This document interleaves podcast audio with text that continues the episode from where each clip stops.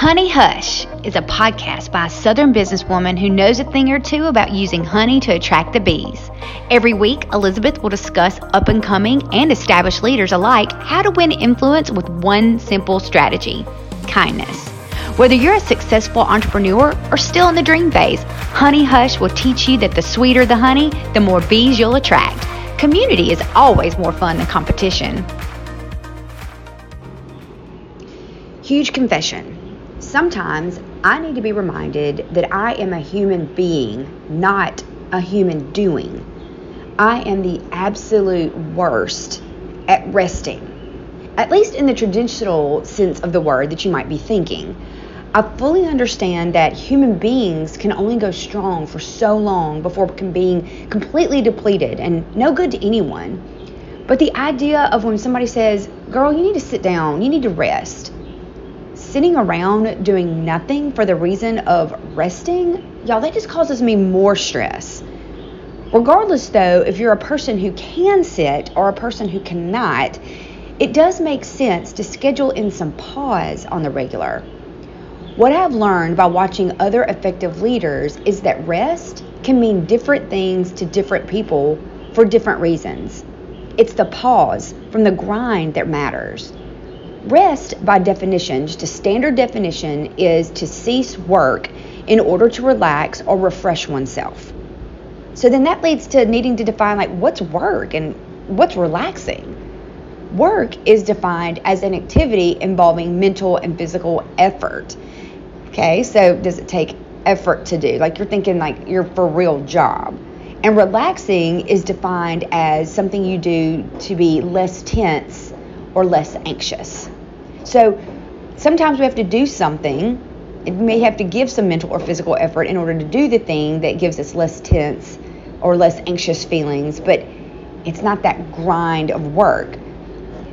We each have a mind and we have a body and a soul each of those areas need to be regularly refreshed in order to proper function to you know function properly i guess just to say. We need we need to refresh our mind refresh our body refresh our soul because we want it to function properly.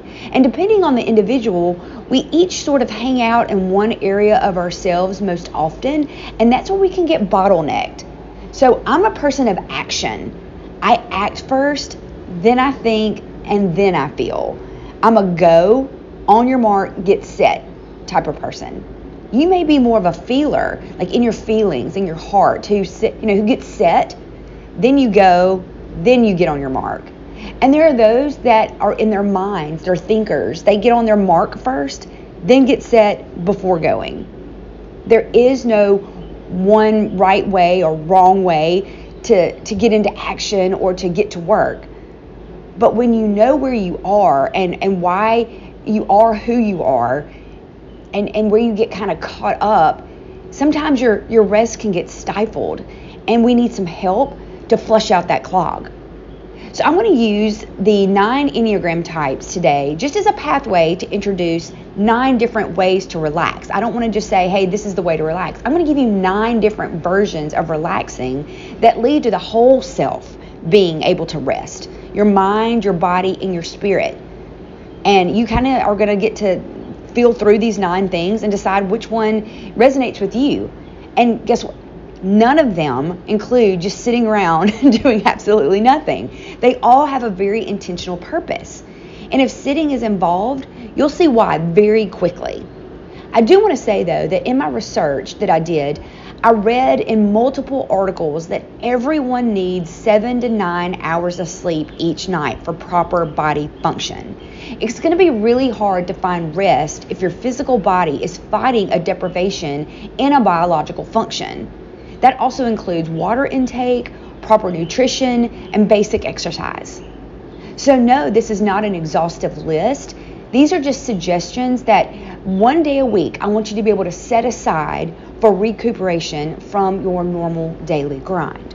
So, if you are a rule follower, so that would be known as a type 1 on the Enneagram. So, I'm, I'm not going to try to just totally use Enneagram language, but if you're a rule follower, you need to find rest in stillness.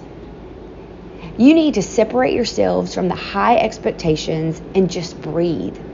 So choose things that do not have a right or wrong way of doing them and, and don't involve chaos and don't involve loud noises. Things like yard work, tending a garden, playing with animals.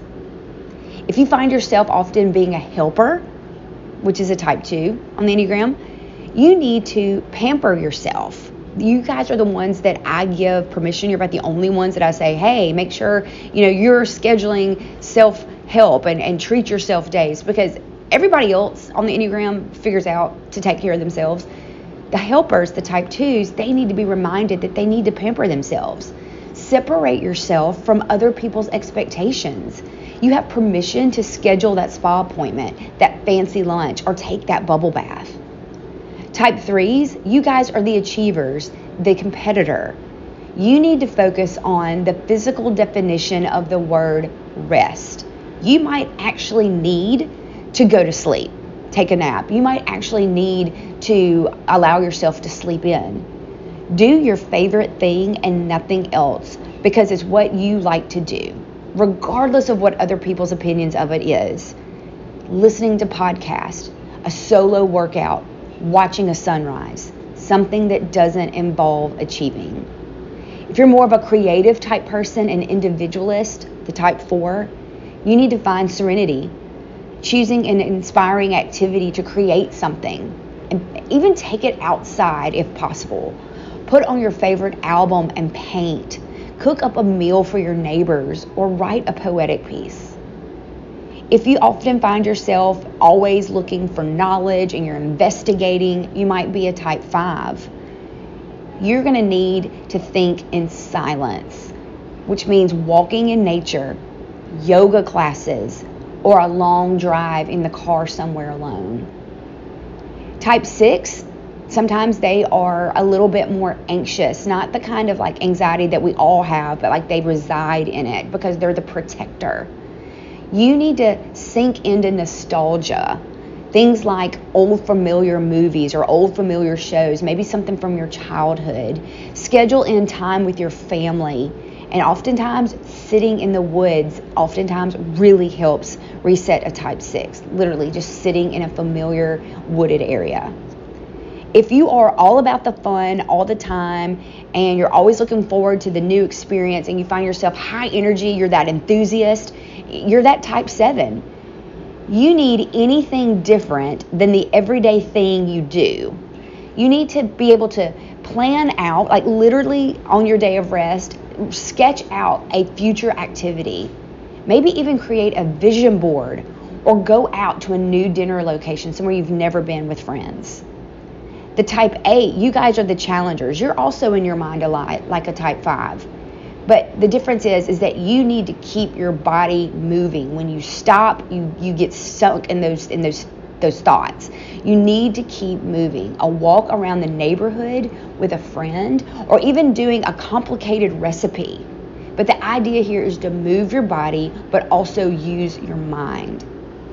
And type nines, the peacemakers, the ones that are always going along to get along with everybody else and just trying to, to keep uh, keep the peace all the time. You also need to get creative, but it's going to look a little different. You're going to need to write out your feelings, journal, maybe even learn to play an instrument.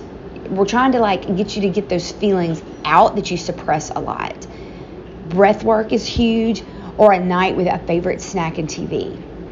So these are just nine different ways to think through that have, you know, think through rest that have nothing to do with just sit down, girl. You need to take a minute. These are just suggestions that that do bring rest. We all need a break from work, the physical and the mental efforts absolutely. Grinding out is you know is what we do to put food on the table but it's not who we are. Our identity does not need to be wrapped up in that part of our week. You are who you are regardless of what job, job title you hold.